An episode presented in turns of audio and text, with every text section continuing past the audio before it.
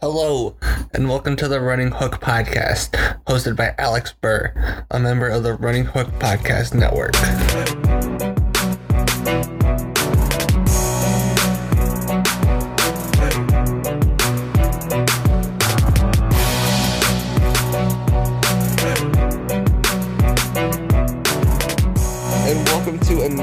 Edition of the Alex and Dylan Basketball Power Hour.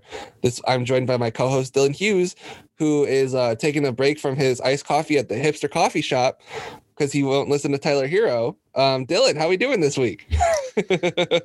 I can't even describe how offensive that introduction was. So first, first of all, not an iced coffee fan, and that that is not the problem though. I the I fact could- that the fact that you think I would actually spend money on coffee outside of my home is really it just shows how little you actually know me. listen, listen, listen. I was just I tried to come up with something hipstery on the fly, and it bombed spectacularly in my face. We don't need to talk about this right now. We don't need to talk about this right now. We're here to talk about basketball. Here to talk about basketball. Even though we did talk a, a good amount of football on the pre-show, you know, it was nice to switch that up. But um, so for this week, we are going to try another concept that's going to be a fun one. I think we're going to talk about the biggest needs for each of the teams in the lottery. Now we're not gonna.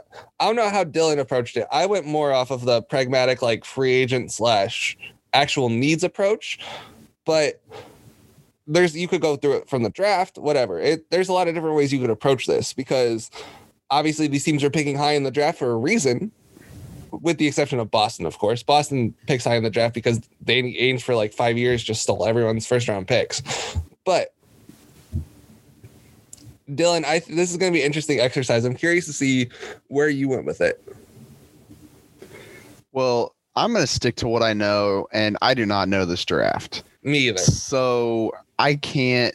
I mean, there's a few guys at the top that, like, with these next few teams, I maybe maybe would work, but I don't know. I mean, outside of the outside of the top few guys, I don't have an expertise, so I can't say. uh I can't give great draft advice like some of our others on the network can. Right. Like Caleb Lynn might have him on before the week of the draft. Try to break down some of these college guys because I know absolutely nothing about them. I hear Anthony Edwards all the time. I know Yes. nothing about this Anthony Edwards. And he, he sounds like a great guy. I know nothing about you. Don't take it personally, Anthony. You don't need to know me, and really, I don't need to know you at this point. I'll know you in a couple weeks. You'll probably never know me. That's neither here nor there. So, we'll start. We're gonna go from one to fourteen because Dylan and I said before the show started. I think we agreed. We have talked way too much about Boston in the last couple months, and they don't really need to be just. We've talked about their needs ad nauseum. It's pretty obvious what their need is. I would say.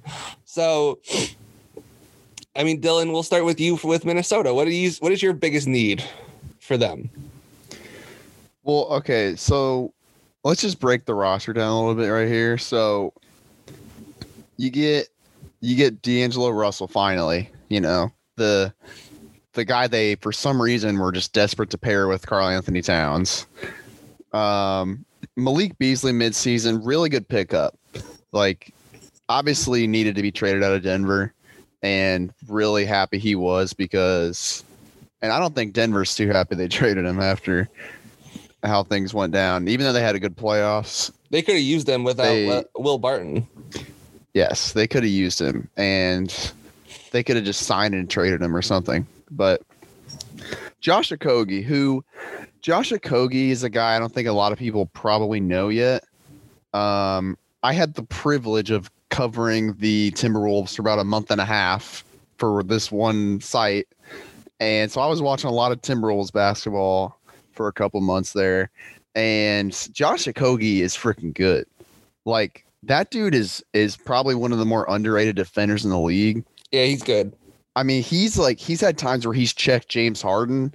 Like they'll throw him at the best guy and like he'll give him trouble.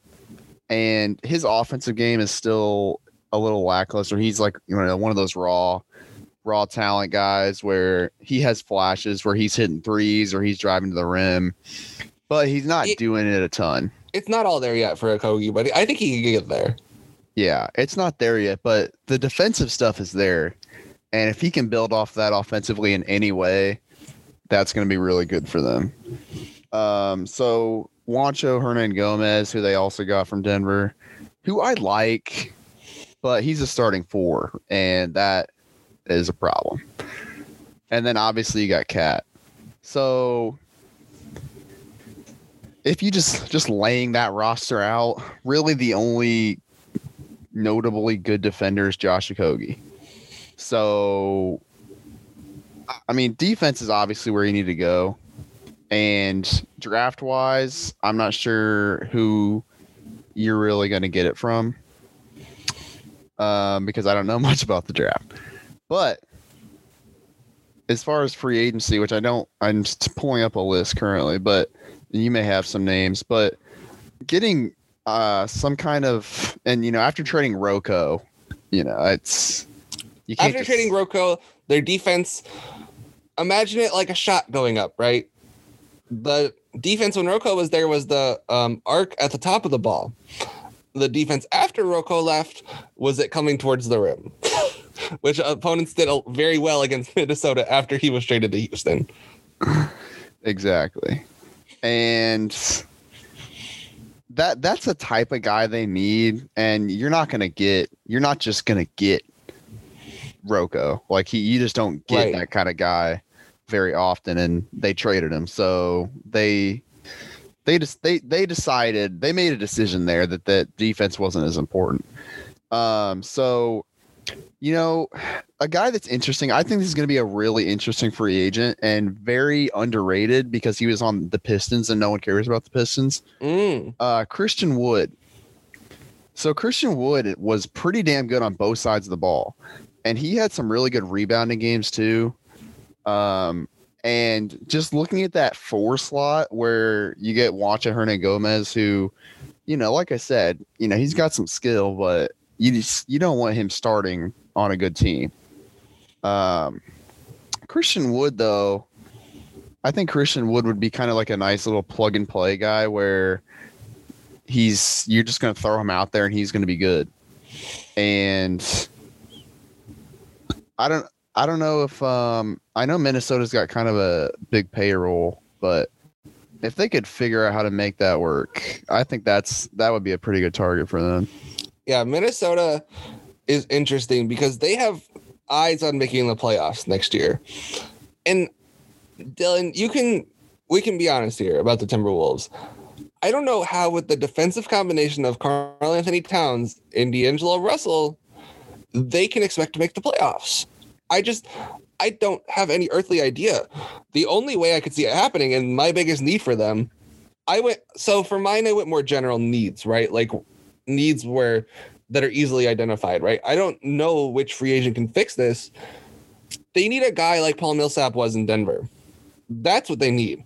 Someone yeah. who can solidify their defense, someone who's really good, like a veteran. Like Millsap was still really good when he his first year in Denver, right? We've seen the last couple years how he, you know, Millsap's declined. He's 35 years old he's not the same Paul Millsap. Even this Paul Millsap, I think, would help the Timberwolves defense, which is saying something. You know, maybe like a Taj, like they trade for a Taj Gibson or something. Like they need defensive forward help. That's their biggest hole right now. Because so don't take this analogy the wrong way, because I'm not saying either of the players are what I'm comparing them to. But so you know the mid 2000 Suns, right? Where they had a defensive hole in Steve Nash, defensive hole in Amar'e Stoudemire. What did they fill the holes next to? Who did they play next to those guys? They played Joe Johnson, a young wing. They played Shawn Marion, an elite defensive player. They played Raja Bell. You know, you go through the list of guys, right? Those two guys were not great defensively. But everyone else they played next to those two was damn near elite. So you have to fill that hole because you can't have your best two pick and roll defenders be absolute trash and then surround them with absolute trash defenders. They already have Okogie. Like you said, I, that's an excellent pull. I did not think of him. but they need another defensive forward, and they need a he needs to be a bigger forward because Okogie's fine, right? But Okogie's like what six five. Yeah, That's he's not what he's That's not what you need. You need like a six eight kind of guy. The problem is those guys are the, the most valuable commodities in the league. But the reason, like I said, Millsap is because Millsap. The reason he fit so great in Denver is because he just fit the whole ethos of the team. You know, he played really good team ball. You know, he fit really well with Jokic on both sides. And I just you need someone who can fix that defensive hole. The problem is I don't know who who could possibly fix it because those two guys anchoring your pick and roll defense is going to be a nightmare unless Cat is fully bought in on defense next season, which we just we haven't seen in his five years in the NBA. Yeah, and you know, looking up uh the Timberwolves payroll, they're not going to get Christian Wood, but Paul Millsap is a free agent. so, I mean, I don't, I don't. Paul Millsap is not. He's basically nothing on offense anymore, as we saw in the playoffs with Denver. I mean, the poor guy was shooting wide open threes, and just it wasn't happening. But he's probably not going to get paid much for that reason, and that could be a type of guy where they say, you know, he's not going to do much for us, but he's a, a good veteran that uh, still has some defensive chops. So maybe they could throw him in there, but uh, the funds the funds aren't there for much improvement through free agency, unfortunately. But your points are all valid. It's like Minnesota. So you go through the West next year, right? And we'll talk about some of these teams in a second. For those that are uh, might be listening again, cat disclaimer. Except this time I'm podcasting in bed, so she can uh, she can meow right into the mic. So that's fun. um, we Minnesota to me just is a team that's trying to make the playoffs. And you look at the West, the Suns are going to be better. The Kings are going to try and make the playoffs. Those are just like two of the bottom tier teams in the West. Those teams finish like below 10th, 10th or below. So you have so many teams that you're going to try to compete with. I think it's foolhardy, right? But they also traded their pick next year to Golden State. So they have to compete. They can't, they have to take this chance to make something of this season. And it's going to be, I'm curious to see where the season goes because it is going to be fascinating for Minnesota to watch them try to make the playoffs in a loaded, loaded Western Conference.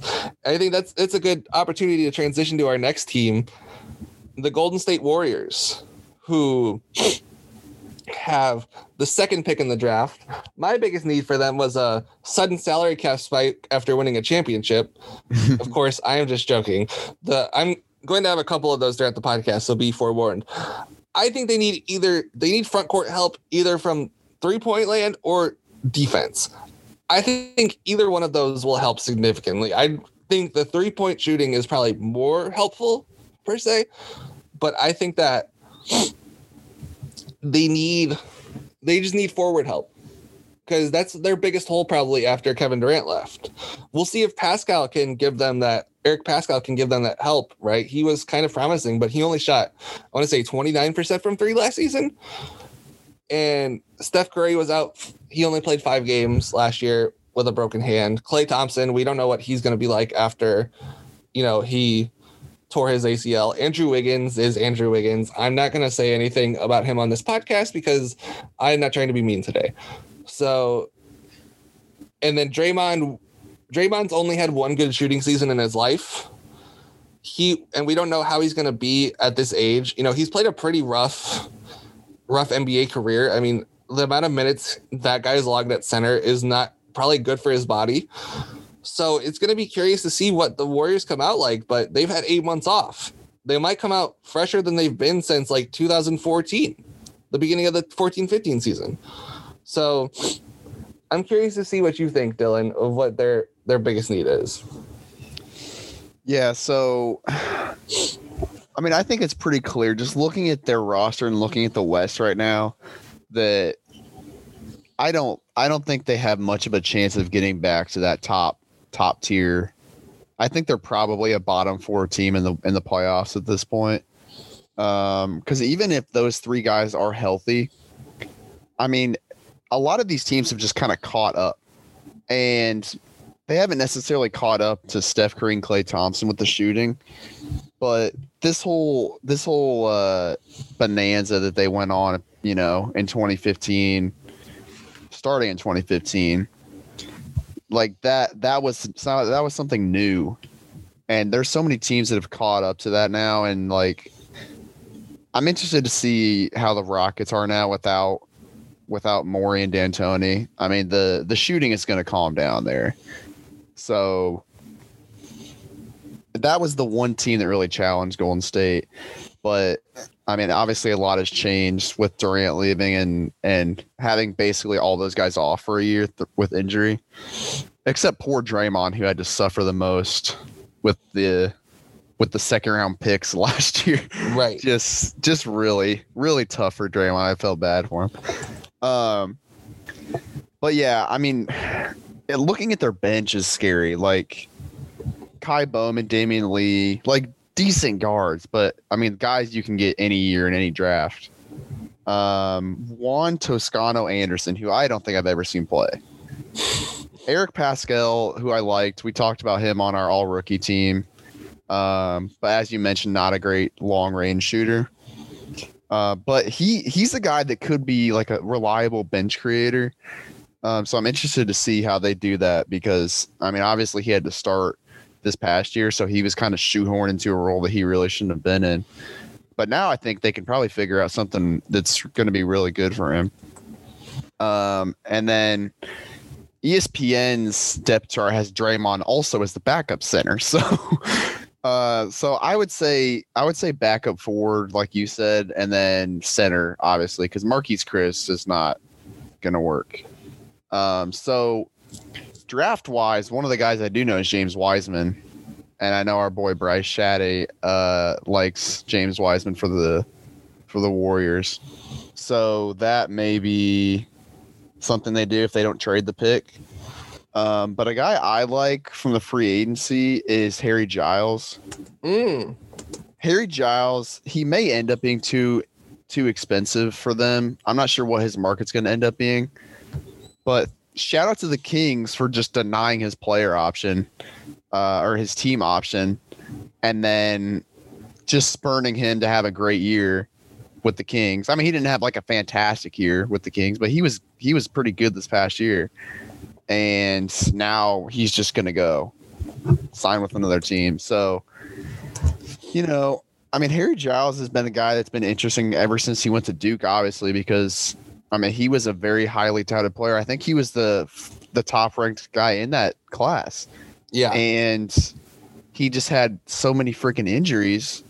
I mean, I think he tore his ACL twice in high school. Like that that is that is really tough. And I don't even remember if he actually even played at Duke. He may have just played a few games. But he was still a lot or was he a lot he was no, he wasn't a lottery pick. He just missed out on the lottery. But he was a lottery talent and he still battled some problems in the NBA. But I mean, he's been he was good this past season, and I think he's going to be good wherever he goes. Especially getting away from the Kings, he's going to get an automatic little bump there. But just with the Warriors' salary situation and needs, I think uh, going after someone like that would be really good for them. Harry Giles, I love this is the Harry Giles fan club right here. Yeah. I love Harry Giles. He is a phenomenally skilled player, and if he was the the two ACL thing, I think that totally drained his athleticism because he is ground bound at this point. But he's such an intelligent passer. I mean, he's a good rebounder. He's really good at everything except three point shooting. But I think even that could be added to his game. He's so skilled. Um, I love Giles for them. I think he would be a great pickup with Paschall. Um, because let's be real here, the Warriors, even though they even though the Warriors like invented small ball with heavy air quotes there, they still loved playing a center. They played a center for about like 40 minutes a game. Most nights. 43 even. 43 even was probably I would say the most they played it. But they love centers in Golden State. Steve Kerr is an old man. he loves centers. I think there's a wrinkle though that I think both of us have neglected to hit. It's that Golden State has a $17 million trade exception. Yes. And they could use that in a lot of interesting ways. If Lacob is willing to pay the tax again, which, you know, is always a big if with these NBA owners, but Lacob seems crazy. and there's a certain guy out in Houston that we talked about in Minnesota that is making 12 million a year. And we know Tilman Fertitta is cheap. Robert Covington. I think it makes way too much sense. I don't think I don't think Houston wants to do it, right? I think Houston wants to try and maybe make the playoffs again next year and make some money. But I think if Houston is trying to duck the tax, Rocco to the Warriors, I think just makes I think it makes too much sense. Yeah, I mean, is a guy that can fit on any team. We've talked about him so much over the course of this podcast, but um, another guy from uh, from our good old Indiana Pacers, Miles Turner, has also been a guy that I think some Warriors fans have talked about, and pretty much fits into that trade exception. So that that I, I've always thought that would be a great fit for both of them because Turner doesn't have to be the the post up big there. Like I don't I still don't know what Miles Turner wants to be. I think I think this season before Sabonis got hurt, he finally I just feel so bad for him because like it seems like every time he figures something out, something bad happens or the season just ends. But playing next to Sabonis, like he was really figuring it out I mean, he was starting to shoot way more threes. Like he became comfortable playing on the perimeter a lot more. And, you know, as good of a shot blocker as he is, I just don't think he can be a starting center because he's he is just displayed that he gets killed by these bigger centers. And I think he's much better as like, you know, blocking smaller guys and kind of playing off ball help around the rim. That's what his role is. And with Golden State, though, I mean, there's so much shooting there. Everything's so spaced out.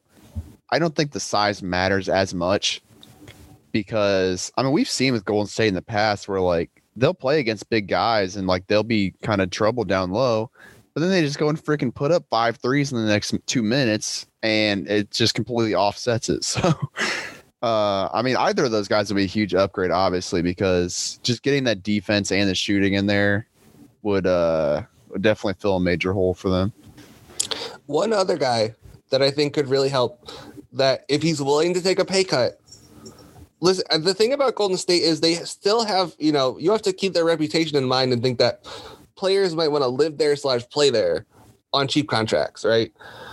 And obviously with the San Francisco cost of living situation, I don't know how feasible that is thinking about that in my head.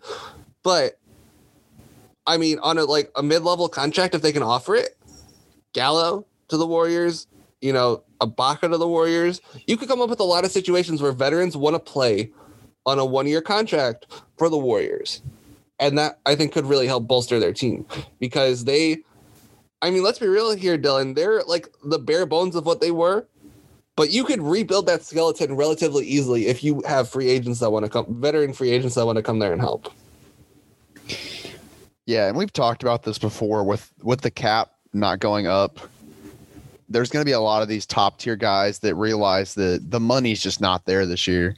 And it may not be there next year either, but you know, taking a mid-level one-year deal is definitely in in uh is definitely a possibility for a lot of these guys.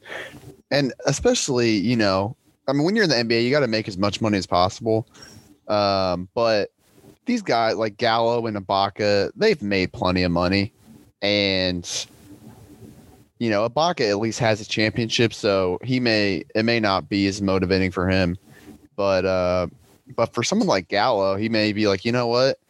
I'm getting close to the end of my career here. I have made a lot of money. This is a really good opportunity for me to just go here for we'll just see what happens for one year. And if it doesn't work out, then I'll go get paid next year. But for this year, you know, go ahead and sacrifice a little bit of coin, try to win a chip. Yeah, and I think that that's Golden State's going to be an interesting opportunity because it's just it's fascinating because we know Steph will probably come back and be good, or will be you know his former self top five player. How Klay comes back is going to be the the X factor in all this because I mean, he should be fine, right? ACLs aren't usually as devastating as what Kevin Durant's coming back from Achilles. People have been better about coming back from ACLs in the last five years than they have been other leg injuries. But he's still going to need acclimation time, especially since he hasn't played since the 2019 finals, which at this point were was two seasons ago, like in actual time. Like we should like obviously this has been a weird year, but we should be in the 2021 season right now. Right. And Klay hasn't played since the 2018-19 season. So he's probably going to be rusty the first couple of weeks. But once he plays that rust off, I mean, he should be Klay again. I mean, Klay probably never was able to stop shooting the ball. He came out and played on that ACL.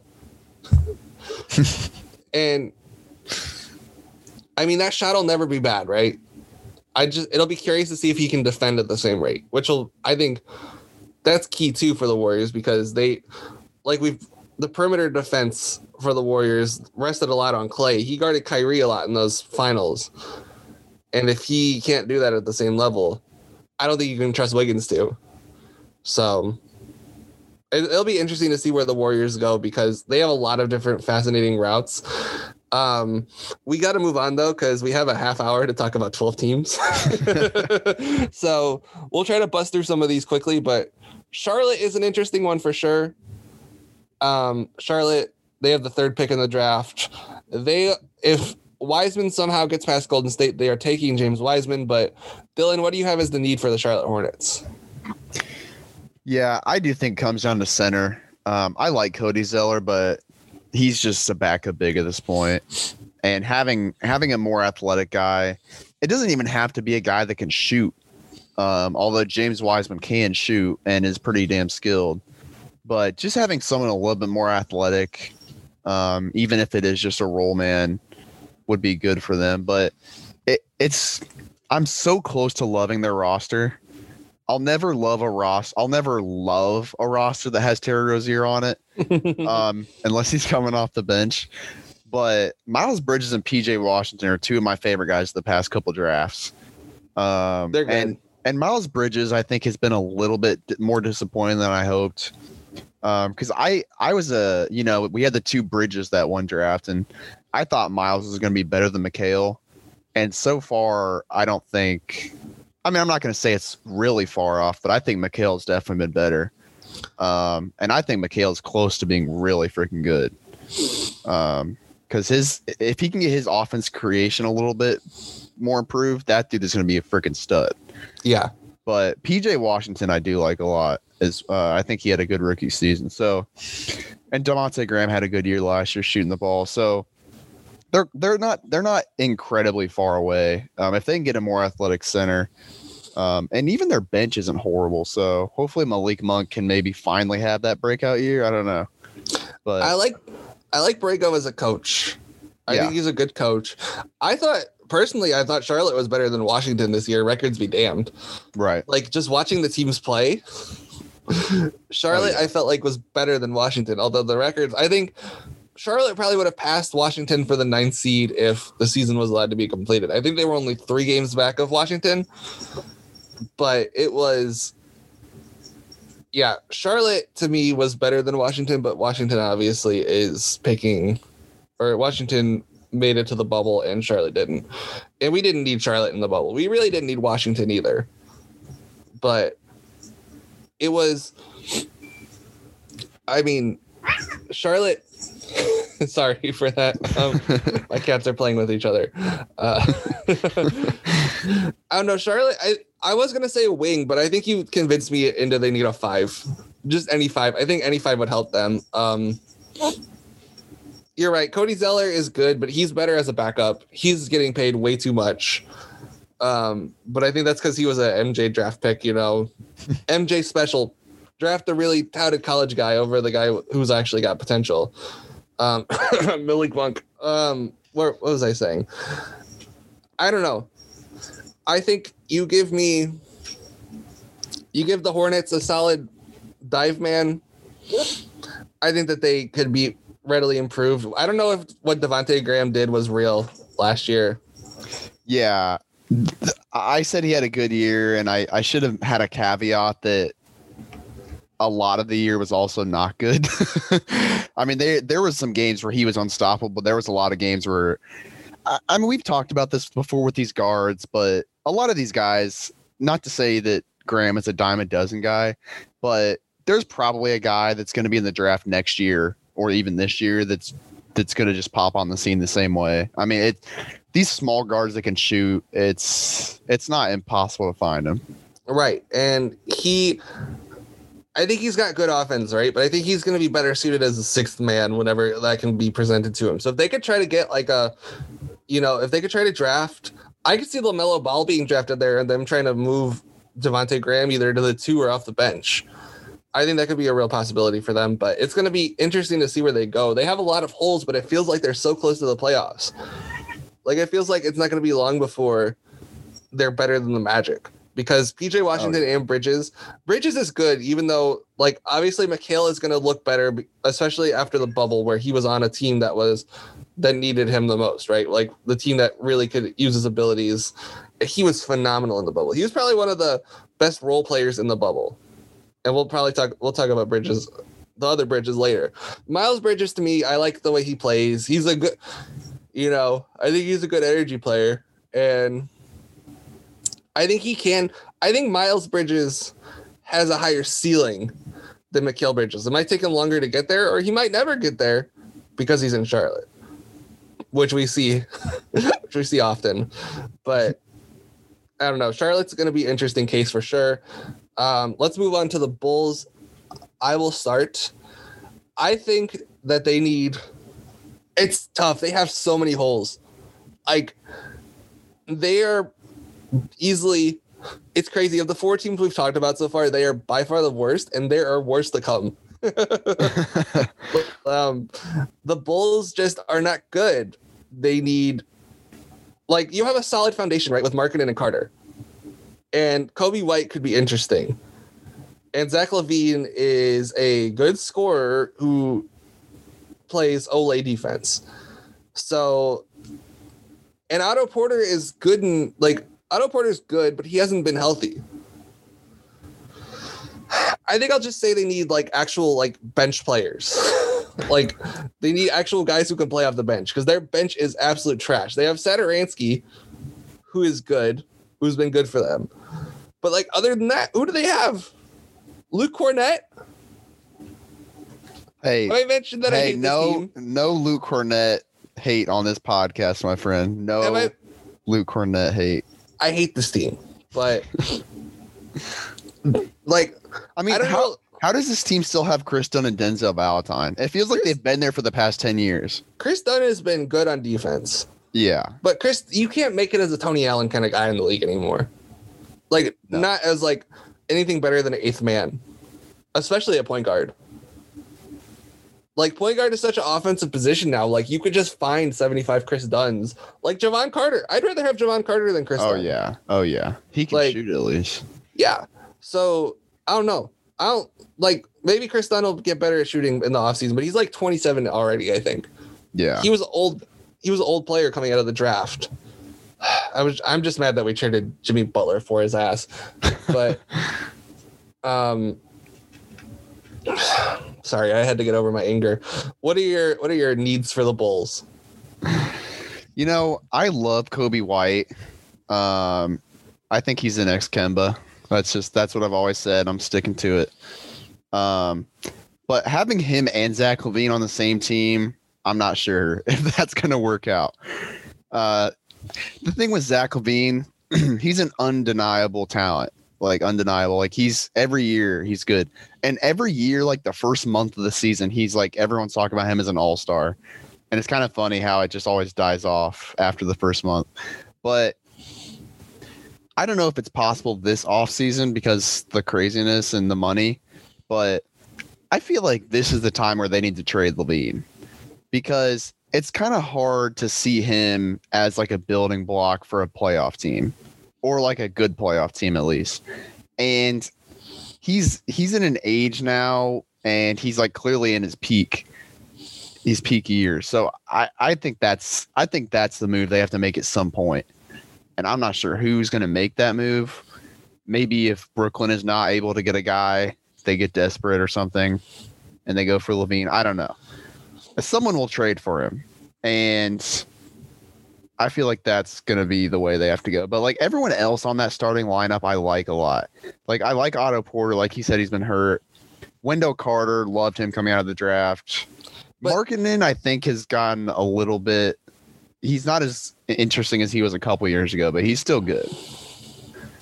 The thing that infuriates me about the Bulls is that Carter, I heard like, oh, Carter is a good shooter, is a good shooter. He didn't even look at the rim half the time.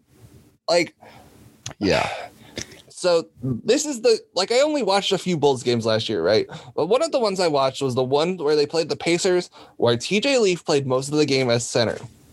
The Bulls lost that game. what more do I need to say? Wendell Carter only had 20 and 10. Like if you're not and I think most of those were off offensive rebounds if I'm not mistaken. If you're not dominating that game, then something's either wrong with the coaching. They fired Boylen, thank God. And they fired Garpax, thank God. And they brought in Karnisovas from Denver, which I think is going to be, hopefully, my fingers are crossed because you know I love Denver as an organization.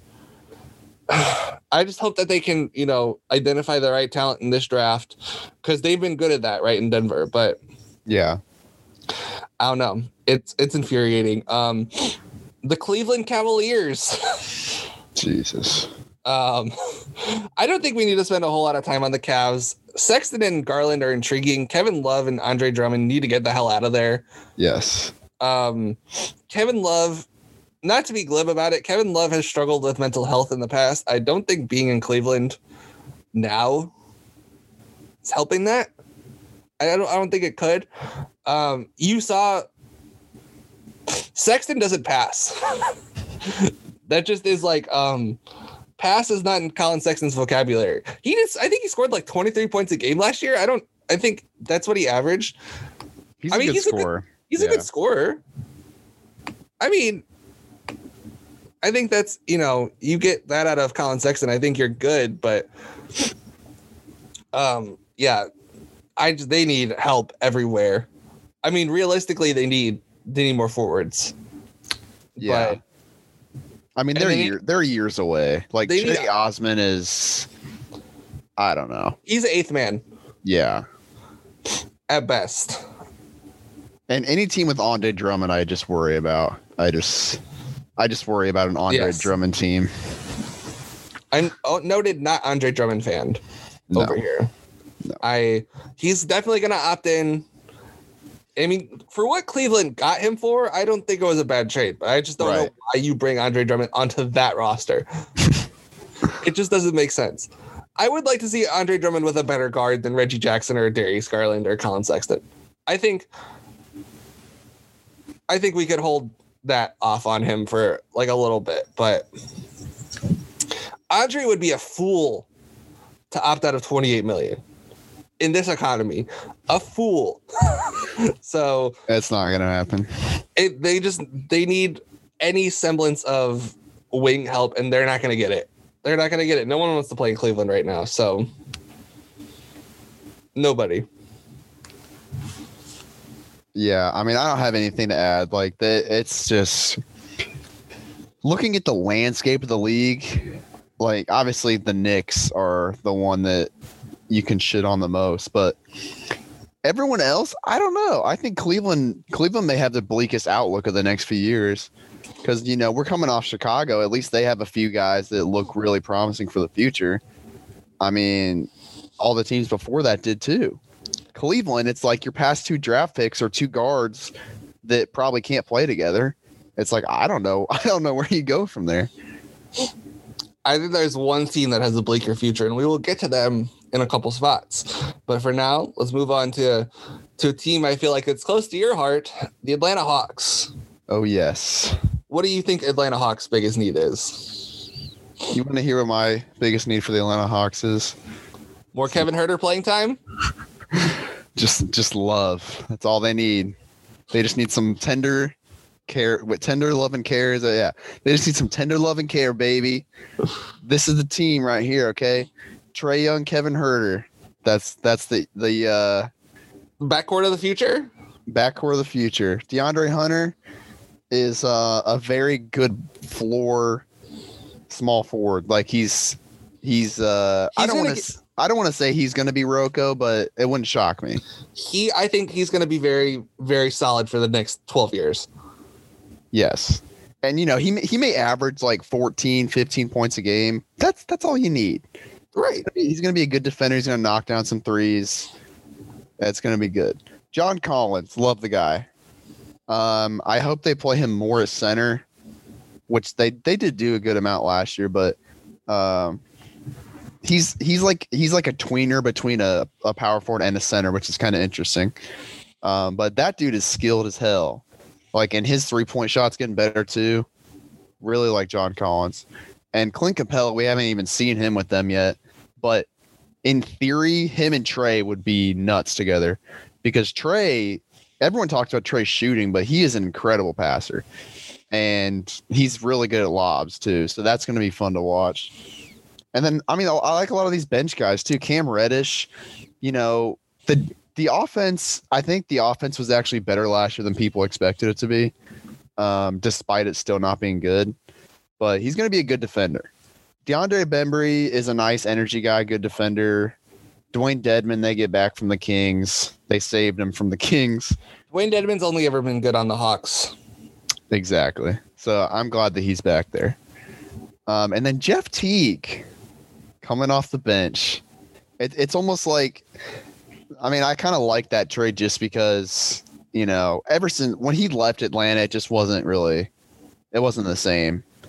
And it probably will never be the same as it was back in like 2015. But, um, you know, I mean, it's not a, it's not an incredible roster, but they have a ton of upside potential with just with that starting unit alone. Yeah, I think you're right. Uh, Reddish, I think to me, as one of the higher potentials in the league, he fell to 10. It felt like it was a maligned pick, but I think Reddish could be really, really good. Um, yeah, it's going to be interesting.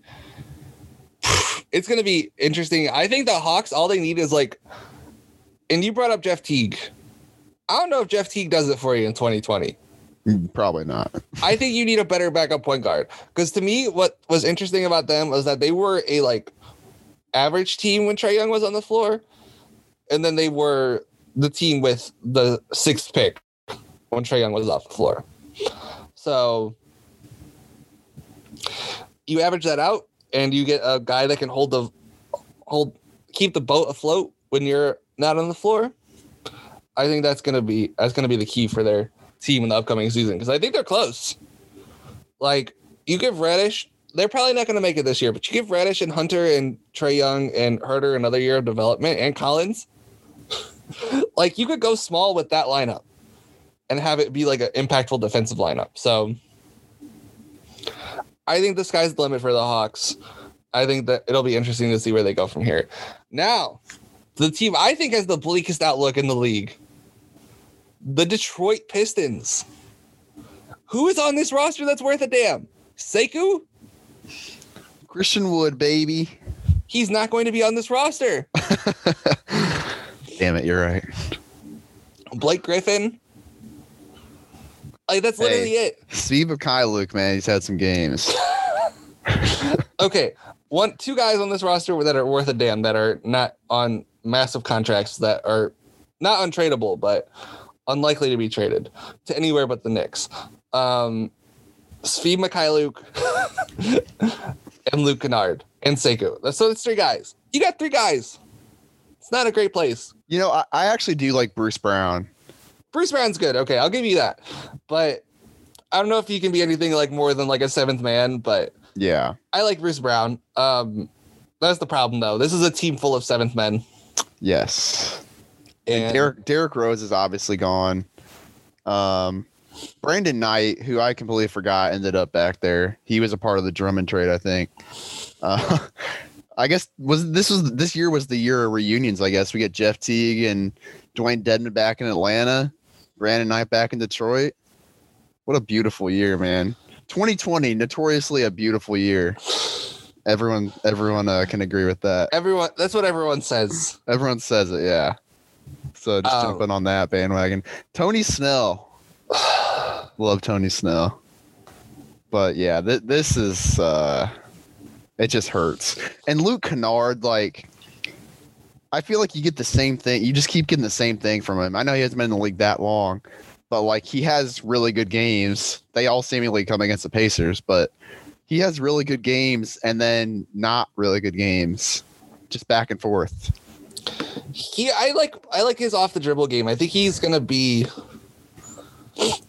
I think he could be something on a different team. The problem is he's on the Pistons. Right. That's the main problem here. Like he averaged 16 points a game last year on 40% from three. I mean, you telling me that I thought the Suns should have traded for him. I thought he would have like uh, he would have really helped the Suns. That we'll, was a rumor at one point. We'll get to the Suns, but I thought him to the Suns made too much sense. That of course, it being the Robert Sarver Suns, they did not trade for him. But Kennard, I like him. Um, it's going to be interesting to see where the Pistons go from here. So, unfortunately, we have backed ourselves into a corner. We have 10 minutes for seven teams. the New York Peter Knicks. New York Knicks. Uh, they need talent. Um, they have a bleak outlook, but I think that they could get better. I think they need more guard help. They need better point guard play. Elfrid Payton and Frank Ntilikina are not going to cut it. Sh- sorry, Jacob, but it's that's just the truth. Yeah, I mean, I think Frank Ntilikina may be driven into the ground by Thibs, which I'm really looking forward to, because none of these other Knicks coaches have done it. But I'm interested to see that, and I think they need to just cut Julius Randle. Obviously, just get rid of that cancer. It's not worth it. Just put Taj Gibson in this spot. That, that's that's going to get them in the playoffs right there. Oh yeah, because we need we need Thibs playing Taj Gibson even more minutes. yes, please. Um, all right, who's next? We got the Washington Wizards. I mean, I think the Washington the Wizards hole is pretty obvious. If John Wall comes back healthy, what they need is a defensive center. Like they could low key be a team that like Tristan Thompson goes to or something like that, and they would be massively improved. Yeah, that would be interesting. We keep talking about these really good teams with Tristan Thompson going to, um, but yeah, Washington would be interesting because I like Thomas Bryant on offense, but defense obviously it's not there. He's My one boy, of those rotating things, like um the the turnstiles, right? Turnstile on defense. Yeah, and my boy Ian Mahinmi, man, had a nice run there. Not he, it. he played that contract out. I was happy he got that contract, but way too much. Um, I like Troy Brown Jr. I think he's going to be good. Rui, Rui, I'm kind of back and forth on. I don't know. He's not a they good got defender. A, they got a nice team, and yeah. John Wall is a. We'll see how John Wall comes back because he hasn't played in like two or three seasons at this point. But yeah, he. I think that John Wall is going to be interesting. Add because I mean people forget he was damn good. he was damn good, and then Bradley Beal jumped up a level while he was out. So if you have those two guys playing at 75% of what their peaks are, I'd say that's a pretty good guard duo. And I'd say it's one of the best guard duos in the league. Um, the Phoenix Suns, one of our favorite teams, they need they need better creation. And I think the trade, Simmons and Zach Lowe brought it up. The trade that I think they need to make is trading for Chris Paul. Mm. I think they need to do it because if you get Devin Booker being set up by Chris Paul, oh my God. DeAndre Ayton takes a leap. You obviously the trade if they trade for um for Chris Paul would probably be this pick, Oubre and Rubio. I just I think it makes too much sense. You know the interesting thing about this Suns bubble run, and we talked about this, was I forgot Kelly Oubre was even a thing and yeah. like he was like a good player for them. And like he's making like a 13 million a year. They just kind of plugged like cameron johnson in there and dario saric and it was good. Cameron so, johnson was good in the bubble. Yeah. I, I, like cameron johnson. I, he's a really good shooter. He's really good off the ball in general. Good in transition. Like they they can make it work with him playing a good amount of minutes. I mean upgrading from rubio to to chris paul would be unbelievable. They would make the playoffs Oh yeah, I 100% agree. That's that's the move right there. Like it, it's too clear cut for me, and I know that Phoenix isn't going to do it. I just know in my heart of hearts that Phoenix is not going to do it, even though the salaries match. I think Rubio's making 17 million. I believe Oubre is making somewhere around 15. the salaries match perfectly. It just for some reason it's just not going to happen. It makes me mad. It makes me mad. So the San Antonio Spurs, old team, old the team fighting between old and young. I think the move here is obvious. You got to trade DeRozan and Aldridge and blow it up. Like there's just the the draft is too good. And as we all know, the Spurs have incredible luck when it comes to being in the lottery. So I think that's the move. Um, play your young guys, your young guards, try to get a young forward. I think that's the move. Yeah, I mean, we talked about this team in the bubble a lot. I really like, you know, I like Murray. I like Derrick White. Um, they have some really nice young pieces, and Demar and Aldridge are kind of just holding them back. I think they could probably do like a big reset. I don't think it's going to be a rebuild. It's like a reset. Right. Um, you do a big reset. You get a couple, uh, couple good draft picks. I think, I think they're, uh, yeah, I think you know, dump Aldridge, and they didn't even have Aldridge in that bubble, and they played well. So uh, maybe send Aldridge back to Portland. You know, do some something like that. Uh, De- DeRozan, who knows where he could go, but yeah, Orlando, um, baby. That's honestly, if they could get like Aaron Gordon, right? This the Magic for whatever reason just hate Aaron Gordon. Yeah, if you could get Aaron Gordon for DeRozan, you have to jump on that. Yeah, I'd agree. And with with John Isaac being out, I wonder if they would make that move. But yeah, me too. But they they need a scorer, and as you know, inefficient as Demar is in the West, he would make a difference in the East. So oh yeah, he would be great on Orlando for sure. Um, the next team is the Sacramento Kings. I think the Kings could go a lot of different ways here. I mean, Harry Giles, can we like you talked about Harry Giles? It's just fucking dumb that they declined his option. Like he's on a rookie contract. What's the harm? What's the harm? Like it's so dumb. The Kings are just a dumb organization, even when they try not to be. Um, Joe Dumars, I think, is actually a low key good pickup. I mean, he wasn't great in Detroit, but you never know how much of that stuff is ownership. I'm glad he's getting another shot at being a, a head guy, even though I think they he might still have the interim title. But Dumars being in charge there, I think that's a good thing. Um, I don't know. You go a lot. I think the Kings are close, but I don't think they're they're ever gonna make it. I think 2018 was their or whatever the season was where they finished in ninth place. I think it was either 2018 19 or 2017 18. But whatever that season was, was their best shot probably. And I don't think they're gonna. I don't think. I don't think in the West they can make it. No, I don't either. Um, I mean, I think the big move is to just see what you can get for Buddy Hield. Yeah. Um, because the fit is just not there. They're going to re-sign Bogdanovic, and that's going to be the guy of the future next to Fox. So see what you can get with Hield. Hopefully, it's better than Al Horford. I, would imagine. I would imagine it could be, but you know my theory is I don't think Al Horford sucks. I don't either, but just straight up value wise, I have a hard time seeing Buddy and him being equal at this point. It's that's fair, but I feel like right, neither of their teams want them and Buddy would obviously benefit the Sixers a lot more than Horford was, and vice versa. Yeah. Right. Although Buddy was, I mean, people forget Buddy was probably was their second best player on the year that they almost made the playoffs. But for some reason, they just don't value their their good players the way that they should, even though they paid him a max contract. I don't know, like. I think Caleb goes a little overboard sometimes, but I think the Buddy Hield thing kind of might be right. I don't know. We'll we'll wait to see. He's playing in Sacramento, so you got to cut him some slack there. Right. Um, New Orleans Pelicans. This one's interesting because it looks like they're trying to trade Jrue Holiday. I don't know if they're going to compete next year or tank. It's going to be. I think really this the answer to this goes depends on which way that they go. If they trade Redick and Holiday, then you know just sign more young pieces and try to develop for the future. If not, just sign a veteran center to back up favors or bank on Jaxson Hayes' development. I think those are the two ways to go. Well, you know, Favors is a free agent too, so that's true. There's not even a chance. There's a chance that he could go somewhere else as well. Oh, he is a low key. Oh, I forgot that he was a free agent. Wow, it's been a long yeah. season. yeah, so I mean, if they're going to trade Holiday, I would imagine that Favors would probably leave.